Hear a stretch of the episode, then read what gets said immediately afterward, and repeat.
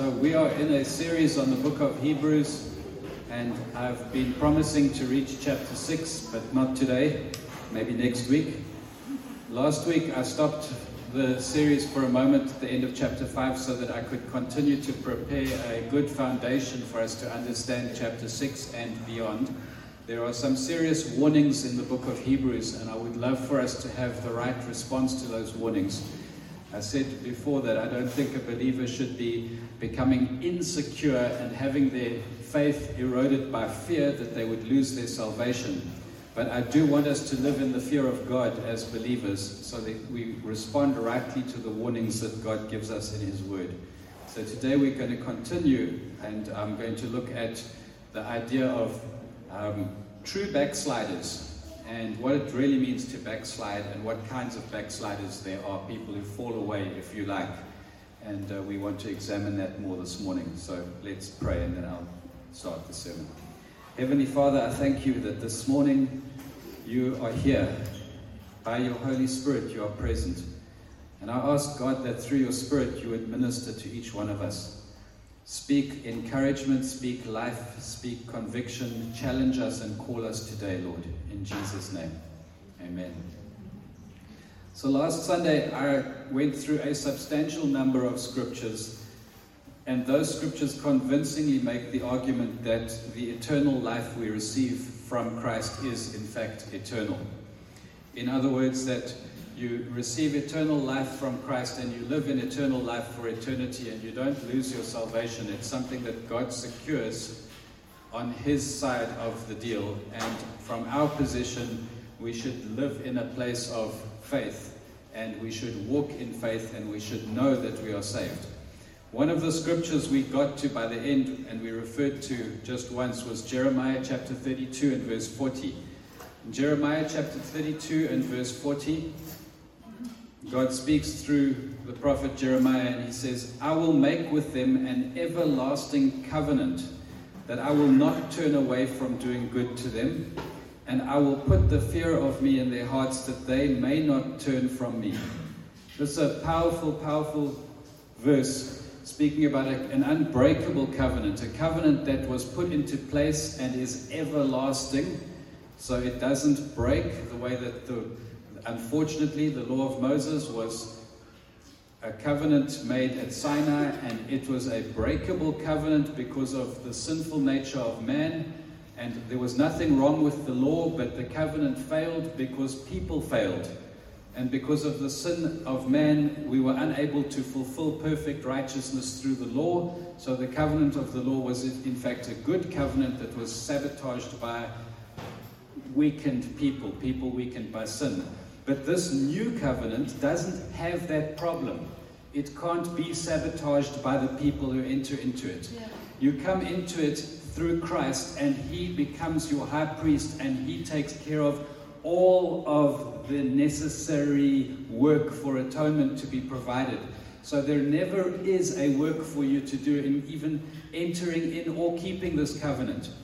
The amazing thing is, Christ representing man stands on the man side of the covenant, but he's also God, so he can represent every man. And he makes a covenant with God the Father for us, and then he keeps it for us. And so, this covenant God describes, he is the genius behind it. God is the maker of this covenant. He designed it, and he inaugurated it through Christ on our behalf, where Christ stands for us and we receive His mercy, His atoning sacrifice of His blood shed for us, and we receive His righteousness. He fulfilled all of righteousness for us. And so it becomes an unbreakable covenant for us because Christ, as a man, has actually upheld it as a man, and He can be our high priest. And Michael Eaton points out that this language Jeremiah is using is extraordinarily strong language. The covenant is everlasting, it's administered by God Himself, it is unbreakable, it involves God never turning from His people and them never turning from Him. What more could be said to make the point that New Covenant salvation is ultimately indestructible? God will see to it that the status of His people as saved people is never lost. Notice that this uh, verse also says that the salvation is protected by God's inspiring fear in His people. It's quite sobering. I will put the fear of me in their hearts, that they may not turn from me. Yeah. They may not. They, they're going to be held and captivated by the fear of God, and that will keep them.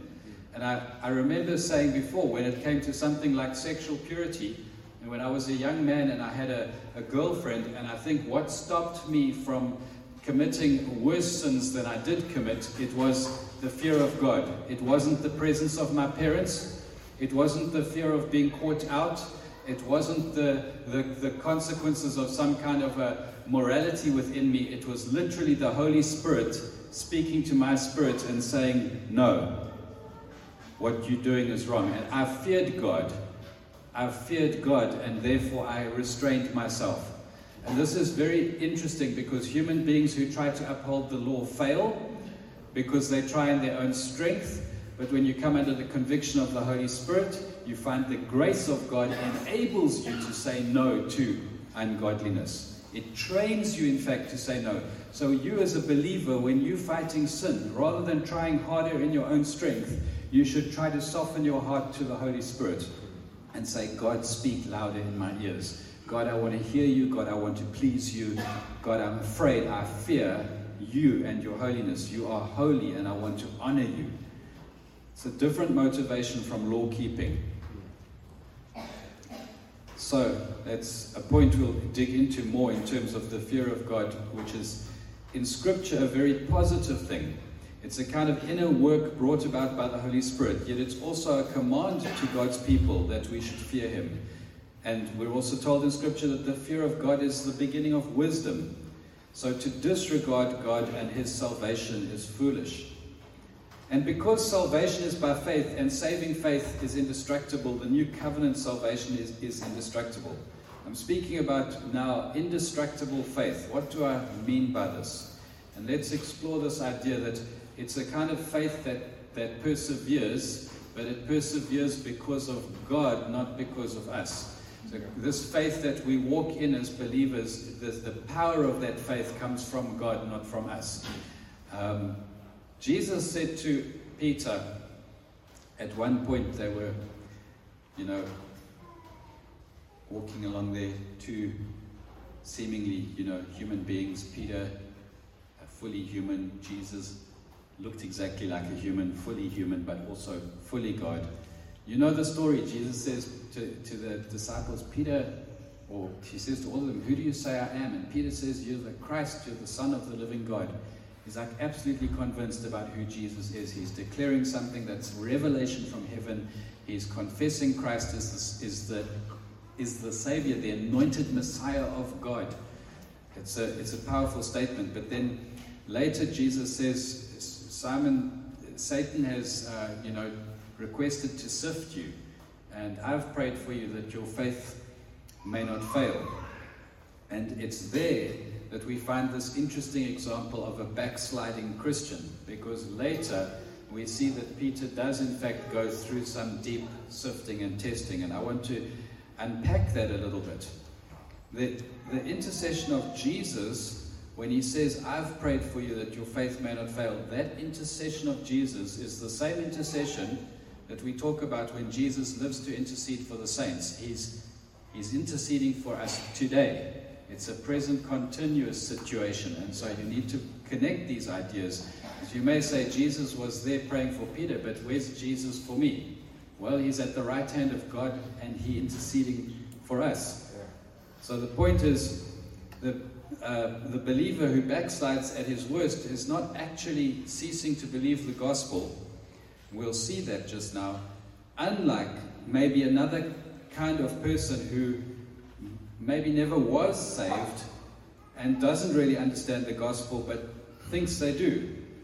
So, for a believer, God will do whatever needs to be done to keep his people. And we saw that Jesus said, None will be taken from my hand. I and the Father, both of us, you can't, you can't be lost. J.C. Ryle said this, though, about men and women in general. They swallow down sermons about Christ's willingness and Christ's power to save, and yet continue in their sins. In other words, there's some people who gladly support what they hear being said from the pulpit, but they don't actually change and they never encounter the regenerating work of the Holy Spirit. Thus, hearing and agreeing with just some kind of mental assent is not the same as believing with saving faith. So some people can actually agree with what Christianity teaches, but still not believe in Jesus and with saving faith. A guy who's a bit interesting like that on the fringes is Jordan Peterson. He talks a lot about how the world needs Christianity. He says it's by far the best thing that humanity's ever had, and we should all actually practice Christianity. But he doesn't believe in Jesus. Not yet. We still pray that he meets Jesus and gets saved. But he's looked at Christianity from a moral framework and, and a philosophical framework, and he says you don't get better than that. But he hasn't, so he's got mental assent, he's heard the gospel, he likes the ideas, but he doesn't get it. He hasn't got it. Is saving faith simply making a decision? Well, the New Testament never uses this language.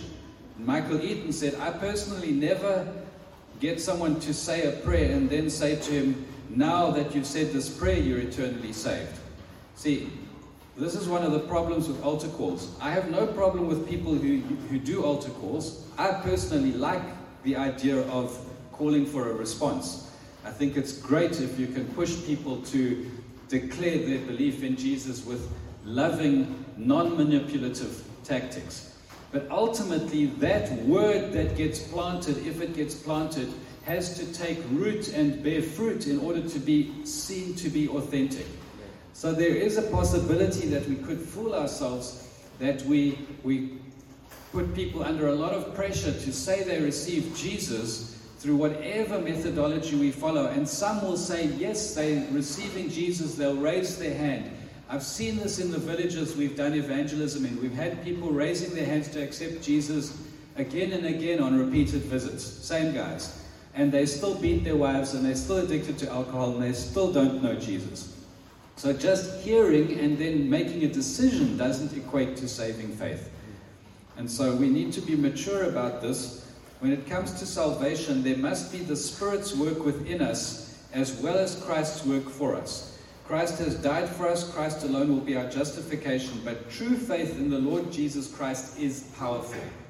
It regenerates, it gives a new heart and a new nature. And so when we go back to those villages, where I see people who have put their hand up to receive Jesus, but I can see there is nothing of the gospel transforming their lives. There is no love for Jesus in their hearts. I actually say they're not yet believers, and we must preach the gospel again. Teach them again, and we must pray for them again. See, this cannot, this change cannot be immediately seen, and the parable of the sower affirms it. It takes time. The word has to take root. It can be even longer before you see the fruit that accompanies salvation. So, when we when we try to take shortcuts, we get the wrong. We, we're satisfied by the wrong response in a person's life. Yeah. For example, if someone says, I believe in Jesus, we haven't yet begun, begun to hold them to account to demonstrate the life of faith like James does. James writes to say, people can say, you know, they have faith, but faith without works is actually proved to be non genuine faith. And so James teaches us to actually look at people's lives or our own and ask ourselves the question is there the fruit that should be accompanying the faith? And scripture teaches that. It doesn't teach that by speaking in tongues you're a believer. They've actually done some very interesting experiments. I saw this in my son's theology degree. He did a, he went and enrolled at a seminary, did a theology degree, and one of the stuff is a psychological study of mass hysteria events where people copy one another. And they saw people who, in the context of not even Christian events, were able to be induced into doing things that they didn't believe in. When we were young people, we were in a youth group where we wanted the Holy Spirit and we prayed for people to receive the Holy Spirit. And one guy later confessed that he just fell on the floor because everyone else was. So we could easily have said, Look, the Holy Spirit's moving, but actually, he was moving, but not on everyone the same. And so some were experiencing the power of God and some weren't, but all fell. Hold on now, I'm making things far too complicated, aren't I? Well, let me give you another example. When um, Chairman Mao died in China, I think it was um, his death, that the Chinese lined the streets weeping, in hysterical weeping, but I tell you for a fact they didn't all love him. Some of them, you would say, they were jokingly, maybe they were crying tears of joy. No, they were genuinely weeping with sorrow, but it was all mass hysteria induced. The point is, you can't just look at simple externals. Don't look at gifts. Don't look at manifestations of gifts. Look at the fruit of the person's life. Galatians, the fruit of the Spirit love, joy, peace, patience, kindness, gentleness, self control. All those gifts are not gifts, those are fruit. See, if you look at gifts, uh, he's got a prophetic gift or he's got tongues. Uh, that stuff can be faked. Anyway, I'm going to get further into that example just now. Um, I, I, need you to stick with me. First, let's look at um, this idea that salvation happens at some point. We know that it happens at a, at a point in time because at some moment the Holy Spirit comes and indwells you and regenerates you. But what is evident from people's testimonies is that not everybody experiences that moment the same way. For some people, it's a radical moment where they feel like everything changes. I know a guy who was sitting in a, in, a, in a pub and he lifted the beer and he says, on the way that that beer was going to his mouth, he got saved. He encountered God. He knows it. He put the beer down. He got up and left the pub and he says, when he looked at the world outside him, the colors had changed to his eyes, he saw brighter colors. That was his experience. Another guy gets saved and he doesn't even know that he got saved. He felt nothing, and then over time, he starts to realize he's thinking differently about God and the gospel, and he actually likes it, whereas he used to be suspicious. And another year passes, and he realizes he feels comfortable talking about God. And, and then a couple more years, he realizes Everything in his life has changed. He loves God. He loves the people of God. He likes to be in that context that he used to be suspicious of. And he doesn't know when he was persuaded of these truths, but he knows he's changed. So it could be that you become a believer through some kind of a long journey and you only look back and realize, wait a minute, I actually believe. Surprised. C.S. Lewis was a bit like that. He was resistant, and then eventually he realized he'd he'd caved and he, he was observing himself and saying, Something's changed. Another guy, Wesley, or one of those, he was walking along the road and then he said he felt his heart strangely warmed. That was it. But another person doesn't feel anything. So I'm just saying this because it's not easy for us to be categorical about what a person must go through in order to be a believer. Or it's not easy for us to look externally and observe what they're doing and say that person is a believer. But over time, something becomes apparent. So now let's talk about backsliding. There are two kinds of departure from a profession of Christian faith. There's a true backslider, and that's a believer that, despite the very great power of new birth, can still get into a very bad place in terms of sin and separation from God or rejection of God. A true Christian may sin terribly and badly. See, this is now the true backslider, somebody who's known God but has actually got into trouble along the way. Galatians 6, verse 1 says, Brothers, if anyone is caught in any transgression, you who are spiritual should restore him in a spirit of gentleness. Keep watch on yourself, lest you too be tempted. The words here, if anyone is caught in any transgression, means if someone is trapped in sin, it's not the kind of person who has been found out, like, I caught you. You were hiding it and now I've discovered it. It doesn't mean you're caught in a sin that way. It means if someone has become entangled in or ensnared in, trapped in sin, and that person didn't intend to be there, but somehow sin got into their lives. So that can happen to anyone. Because that scripture says, if anyone is caught in any transgression. So it can happen to anyone who's a believer in any kind of sin. We normally think about sexual sin, but of course, there are dozens of kinds of sin. You could steadily just become more greedy. As God blesses you, you get more wealthy. That's happening in my life. I mean, I don't know about the greed part, but I'm having to watch myself because sometimes life is easier than it used to be, and now I want to know am I spending everything on my own pleasure? I could be getting entangled in a sin. That some people are inclined to fall in one way, others feel no temptation about that particular sin. But then they're tempted with a different sin and they might fall in a different way.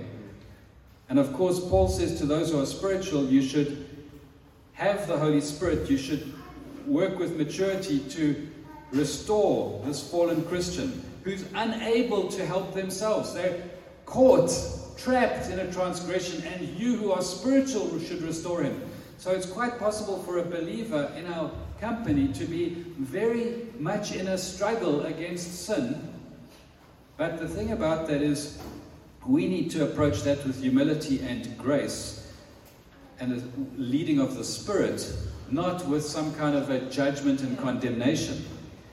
We need to be careful ourselves. The fallen Christian might drag us into sin. We might get self righteous and proud that we're trying to help another. Nothing will show how much we are walking in the Spirit than whether we can truly help another brother or sister to recover spiritually. The law is of no help at all. Morality is of no help at all. You need to be a spiritual person to restore a person who's caught in sin. So you don't go to someone who's sinning and condemn them. You go to them with some kind of grace and humility and you help restore them to godliness. So there is this kind of thing a true Christian backsliding badly, but such a person is always miserable. See, they're still regenerate. They still know deep inside the gospel is true. And Martyn Lloyd-Jones put it this way He said, In a backsliding condition, you may want to revert to the life of the world. Going out with your old friends may seem more interesting and attractive once more, and that's what you'd like to do, but this other power is there inside you, working in you, and you're annoyed. You wish you had never known anything about it. It's a nuisance. It is spoiling life and you resent it. You struggle against it and do your utmost and do your utmost to silence it and explain it away, but the more you do that, the more this other power works within you and you cannot silence it, you cannot stop it. That's the struggle of a believer who wants to go back to the world. He finds that the Spirit of God is making it impossible for him. So he may go for a while, but he'll never be having fun. He'll deep down inside think, I want to be having fun, but I just can't. It goes on and it nags at you and it troubles you, and you're in a conflict. Now, this is the proof that there is life of God within you because there's a power working within you. That kind of faith is never lost.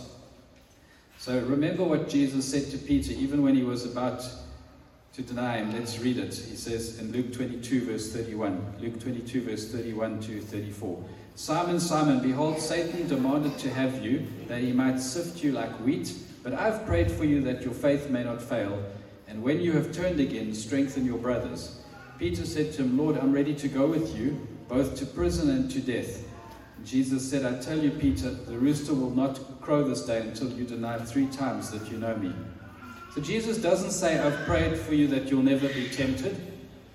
Wish he had it would be easier for me if Jesus had prayed that prayer. I, I pray you'll never be tempted, then I'll be free of that. He didn't say, I've prayed that you will never fall. Didn't say that either. Jesus' intercession doesn't guarantee that we never fall in any way at all, ever. But it does guarantee the preservation of our faith. See, the true believer never entirely stops believing, although there may be many temporary failures, and the backsliding Christian may say he does not have faith but deep inside it still resides and he knows it. So, despite what Peter might do and say in denying that he ever had anything to do with Jesus, his Savior preserves his faith. That's what Jesus said. I'll pray for you that your faith may not, cannot, will not fail. And so, Peter is very ignorant at that point of his life, and he says, I'm ready to go with you both to prison and to death. And you know that Peter was, because in Gethsemane, he was willing to perform a coup d'etat on the side of Jesus. The Roman soldiers came to arrest Jesus, and Peter whipped out his sword and started the fight, cut off some guy's ear. So Peter was passionately for Jesus. He was willing to go to jail for him against the law. That's, and Jesus says, Chill, that's not how we're going to do this. And Jesus, you know, calmed Peter down and healed the guy whose ear was chopped off. So, this is the thing. What happens to Peter is very instructive for us because he had expectations of Jesus, and Jesus didn't follow his expectations. Jesus, instead of rising up and becoming the king of Israel right there and then, instead of carrying out the coup d'etat that uh, Peter wanted, Jesus said, No, I'm going to actually hand myself over to these guys. And at that point, this plan of God became so confusing to Peter, and the pressure became so high that when the people were turning against Jesus and Jesus was now under arrest, they came at Peter and they said, Weren't you with him? And Peter said, No, I wasn't. And then they said, But I'm sure we saw you with him. And Peter says, No, I don't, I'm not a follower of that guy. Do you know what Peter's effectively doing? This is Peter who was there when Jesus breathed on his disciples and said, Receive the Holy Spirit. This is Peter who said, You're the Christ, you're the Son of the living God. This is Peter, the believer in Christ, saying, I'm not a believer. I don't believe in him. You can't get more drifted away from God than that to actually reject your Savior. But there's an that's, that's an example of a true backslider right there. Someone who's just said, It's not working. I'm not doing this thing for God anymore. I'm not following Him anymore. I'm out of here. That's what Peter said. So that's the one kind of thing. There's a Christian who can get caught in a sin, there's a Christian who can hit a crisis and even deny his faith. Doesn't change the fact that that Christian who's caught in the sin isn't happy with his sin and Peter, though he denies Christ, is actually still under the hand of God because Jesus said, I've prayed for you that your faith may not fail. There's another situation, though, one of a false Christian. And this is altogether a different backslider because they're not really backsliding at all. They had nothing to backslide from. There was no regeneration in his or her life, only some external profession of being a Christian. It can happen very easily, especially in legalistic circles. So, in contexts where people are called on to toe the line, in other words, all behave the same to be a believer. The church has done this through history. It has put people under pressure to uniformitize their way of serving God rather than focusing on the reality of the relationship with God. So there's a difference between one who is regenerated and the power of God is in you and you're holding you to faith, and on the other side, having the Christianity which you have to keep up, that you have to keep up, you have to maintain. See, you can wind yourself up like a clock. You can make a decision to be a professing Christian, and you say a prayer which someone told you to pray, and you dash around with doing Christian activities. You can sing songs of worship. You can try to live a good life, but all the time doing so, you've not really come to trust the Lord Jesus Christ. You're not trusting Him as your Savior. You can be carried along by the momentum and excitement of your Christian family or your Christian church, but you never really examine yourself and you never really get to know the Lord Jesus Christ. You can also find it to your advantage to claim to be a Christian and go along with Christians, even though you're not. Now, I think about this often because I don't think most of us are in that category. I think it's a very small minority of, let's say, false believers, but they exist in the Bible, so we have to know they exist in the church. Let me give you an example. There was a team of guys that became followers of Jesus, and there were 12 of them. And then there were some more of them. And they got sent out like 70 or 72 of them, and they went and performed all kinds of miracles, and they came back rejoicing that the demons were subject to them. And then they went from there and they grew even bigger. And then suddenly there were crowds following Jesus, and and then Jesus said, Look at all these followers of mine. Some of them are only here for the food. And then he said, You have to eat of my flesh and drink of my blood. And a whole lot of them said, That's very tough. We're not really your followers anymore. And they left. But those who were still the core followers stuck with him. And they carried on with Jesus because they were really the committed ones who'd done miracles in his name. And they went eventually to the Last Supper, and Jesus said, One of you is going to betray me. What did the disciples think of Judas before he betrayed Jesus? Did they look at Judas as one of them? I'm sure they did. There's no descriptions that this guy kept on causing trouble. We knew all along he was a faker. This guy was never one of us. It's not in the Bible because they all believed that Judas was one of them the whole way through the story. And Judas stood with them, laid on hands with them, cast out demons with them. He tasted, he saw, he experienced the power of God firsthand, but he was not a believer. So Judas, for me, provides me with an incredibly disturbing example of someone who was actually at his heart never transformed because when the time came and it came down to his true idol, he chose his love for money over his love for Jesus. That didn't exist. And you see that. That was the offense that took root with the woman that took the alabaster jar of perfume and broke it in worship over Jesus. And it was like, this money could have been spent on the poor. In other words, we don't want to worship Jesus with everything. We want to be moralistic. We're good, we're righteous. We see that this is not right. We're better, in fact. And uh, the right thing was to be lavish and reckless in the worship of God. But Judas was actually the guy who was carrying the money bag. Why was he administrating the money? Because he loved money. And then in the end, for 30 pieces of silver, he betrayed his Savior.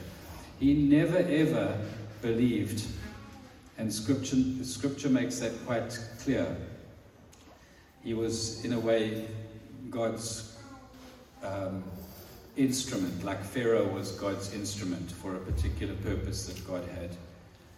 So, the people who experienced the feeding of the 5,000 enthusiastically claimed to be disciples. They thought they admired Jesus, but they find out more about Jesus later, and uh, the people love it uh, but they don't see the significance of it. And in John 6, verse 26, Jesus said, Truly, truly, I say to you, you are seeking me, not because you saw signs, but because you ate your fill of the loaves. So that's the verse where Jesus says, You're just following me because it's benefiting you. Of course, the crowds love food. We used to do, like the, the church network I was with did ministry in Malawi. We had a church conference where 4,000 pastors came. Pastors, mind you, came to a conference, 4,000 of them. And then when we stopped serving free food, that conference dwindled down into the few hundreds. So we were so successful until we weren't giving them free food. So were their hearts one or not? They weren't. They weren't with us, they were there for the food. So this is something that the crowds don't really believe when Jesus challenges them, he says to them in John 6, verse 35, listen to this, John 6, verse 35, Jesus said to them, I'm the bread of life. Whoever comes to me shall not hunger, and whoever believes in me shall never thirst. So, what Jesus has done is he's upped the stakes. He's now telling them that he is actually the king sent from heaven, and he's going to be savior and ruler of God's people. And this is something the crowds do not believe. So the crowds love the free food, but the, the rest of what Jesus is saying is not acceptable to them. So even these disciples, people who followed him around, love to see what he's doing. They think they're his supporters, but they reject him at that point. And this is what happens to some people. Their faith is tested when the message of the gospel becomes more clear. This is why it's dangerous to preach a prosperity gospel of any form. Because if you tell people, come to Jesus and Jesus will make your life better, you'll get healing, you'll get health, you'll get success. You're setting them up to reach that point when they discover they were lied to. And they signed up for something that would benefit them, but then when their life turns out to be persecution and hardship, they say, Where's God? What's God doing for me? God's not doing anything good in my life, and they fall away. So, there's such a thing as a kind of false faith. There may be the appearance of faith without real faith at all. There are people who think they're Christians when they are not Christians at all. It's not because they are insufficiently holy, it's because they do not believe. What has happened is that they've come to Jesus wanting some blessing without really seeing what Jesus is saying. Take up your cross and follow me. Leave your family. Die to yourself. The price they haven't actually even been confronted with. When Jesus makes the gospel clear, they decide they do not want this Savior after all. he turns out to be different from what they expected. Jesus asks his disciples to prove they believe. It is not that they prove to themselves that they believe by how righteous they are. That's a theological error. See, in Luke 18, we see this theological error. The Pharisee, Luke 18, verse 11 to 12, the Pharisee standing by, by himself, prayed thus God, I thank you that I'm not like other men, extortioners, unjust, adulterers, even like this tax collector. I fast twice a week, I give tithes of all that I get. So that's not how you prove to yourself that you're a believer by works of righteousness. He actually says to them, Jesus challenges them that they should prove to themselves that they believe by still believing when the gospel becomes much clearer. And Jesus presents his inner circle of followers with this in John chapter 6, verse 62. He says in John chapter 6, verse 62, Then what if you were to see the Son of Man ascending to where he was before? What is the significance? Well, let's read from earlier. In John 6, verse 54, I'm going to read all the way through to John 6, verse 63. So, John 6, verse 54, Jesus says, Whoever feeds on my flesh and drinks my blood has eternal life, and I will raise him up on the last day. For my flesh is true food, and my blood is true drink. Whoever feeds on my flesh and drinks my blood abides in me, and I in him. As the living Father sent me, and I live because of the Father, so whoever feeds on me, he also will live because of me. This is the bread that came down from heaven, not like the bread of the, fa- the fathers ate and died. That's the manna in the wilderness. Whoever feeds on this bread, meaning himself, will live forever. Jesus said these things in the synagogue as he taught at Capernaum. When many of his disciples heard it, they said, This is a hard saying. Who can listen to it? In other words, they wanting to walk away. But Jesus, knowing in himself that his disciples were grumbling about this, said to them, Do you take offense at this? Then what if you were to see the Son of Man ascending to where he was before?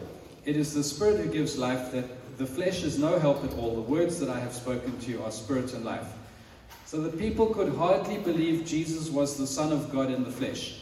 But one day the disciples will see the ascension. One day the man Jesus will be revealed and crowned King of the universe. Can they believe that?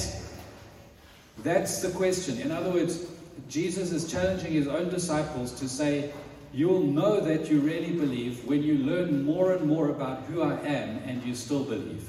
When you discover that I'm going to ascend to heaven and you still believe, then you'll know even more for sure you're a believer. If we're born again, our faith will grow. Yeah. We will accept what we see when we see the implications of the gospel. In other words, we will be saying, Wow, I didn't realize God wanted that from my life, but I know it's true. And then you surrender more. I didn't realize God would also want me to live like that, not sleep with my girlfriend, but I know it's true. And I will do it because I love Him. I didn't know God would also expect me to change the way I work with my money. And I understand the gospel says God owns all of my life. So I will surrender that too to God. And the more you progress, the more you see, wait, I genuinely believe because my whole life is being ordered around God. Hmm. Th- That's why, after being believer for many years, you should actually be in a stronger position. If you're a true believer, you should be growing in faith. But you can actually even be a preacher and you can be used by God like Pharaoh without being saved. And Jesus warned people against this. He says, Beware of false prophets. Matthew 7, verse 15. I'm going to read from Matthew 7, verse 15. We're nearly finished. Beware of false prophets who come to you in sheep's clothing, but inwardly are ravenous wolves. You will recognize them by their fruits. Are grapes gathered from thorn bushes or figs from thistles? So every healthy tree bears good fruit, but the diseased tree bears bad fruit. A healthy tree cannot bear bad fruit, nor can a diseased tree bear good fruit. Every tree that does not bear good fruit is cut down and thrown into the fire.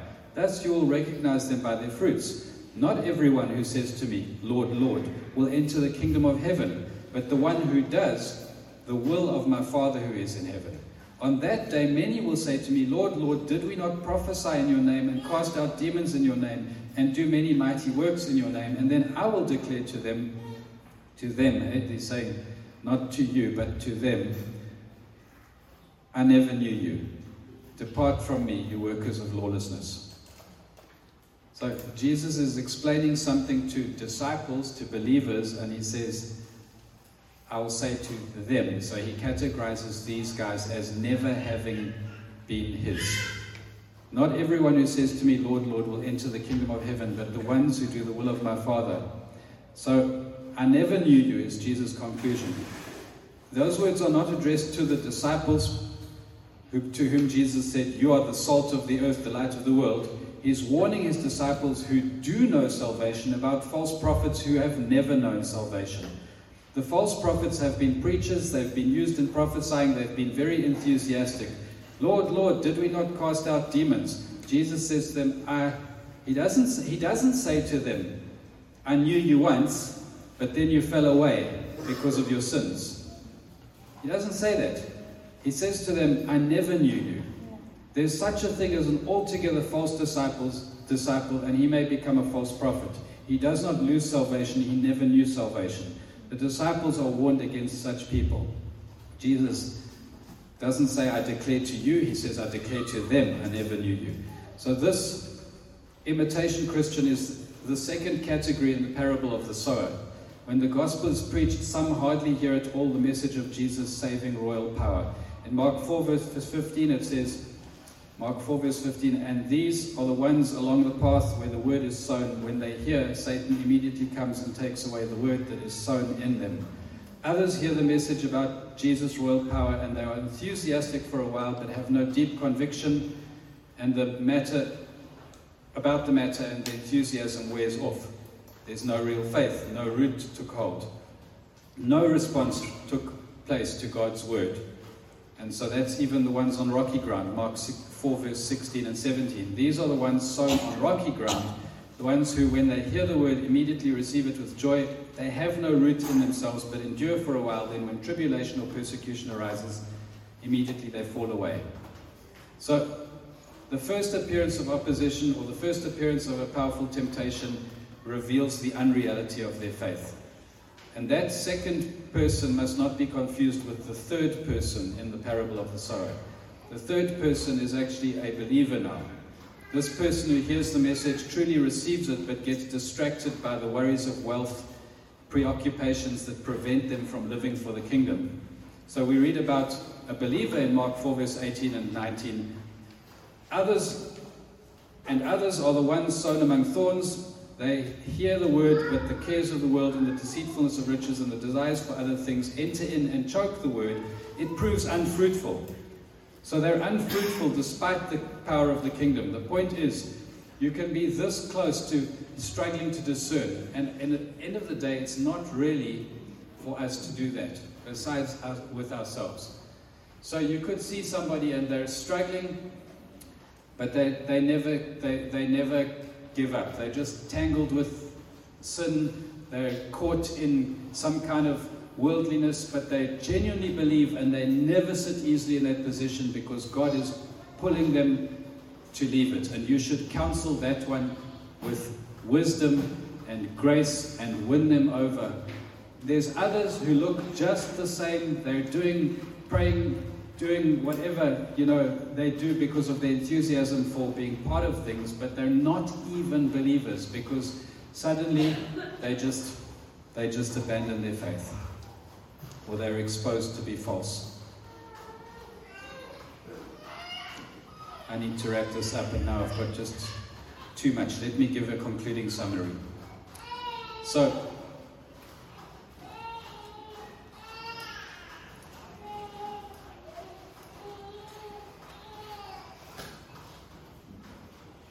When it seems like someone's faith is failing, there's two reasons. Either there never was faith or there is faith and they're struggling. That's really the thing. Many feel betrayed by God, even as believers, and then they say they're leaving, but they never truly left. They, they, they, they don't leave. They, they, for example, they struggle because they feel like God hasn't answered their prayers, but they still want God. They're angry with God because they lost someone they love, or they, they're distracted by things like money and other and career and you name it. They just get totally in a place where they feel derailed. But those could be real believers, and we should we should work that way. We should counsel people towards Christ. They could be under God's discipline. They could have a wrong view of the gospel. But at the end of the day, we have to see that those that God wants, like Peter, even if they get to the point saying, I don't know you, what matters is if God says, I know you. I know you. And so, what ends up happening is this with Peter. Jesus isn't doing what's expected. Peter stands up and says, I don't know him. We could reach that point. But God says, Before I formed you, I knew you and appointed you. We're chosen in him before the foundation of the world. Jesus says, Peter, I've prayed for you that your faith may not fail. So it may not. And Jesus gets his prayer answered.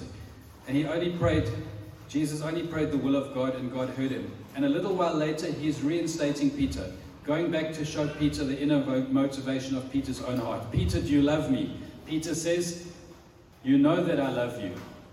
Jesus says, Feed my sheep. You know, he's telling him, Do you not see it? You love me. Now get back on the, on the mission. Do what I've called you to do. But there are others that some thought they knew God. They even cast out demons in Jesus' name, and Jesus said, I never knew you. So it's this incredibly beautiful two pictures to me that shows that the, what really matters is God's perspective. He says to Peter, You can even say, You don't know me, but I know you. And I'll show you your heart loves me. And once you've gone to that very rebellion against me, you've even denied being a believer, and God says, Peter, do you love me? And Peter says, I do. See, his heart is different. He's a true believer. He just backslid. But there's another one that says, We knew you. We used your name. We did miracles. We said, Lord, Lord. And Jesus says, I never knew you. I never knew you. So what matters is if God knows you, yeah. not just how you feel about knowing God. Ultimately, it's about the love of God that God puts in your heart for Him, and that will determine how you follow God. If you're a true believer, you love God, then you will never sit comfortably in sin and rebellion and backsliding. You will always know this isn't right. I belong to God. That's the strength of the salvation. God will keep those that belong to Him. Won't you stand? The band can come up.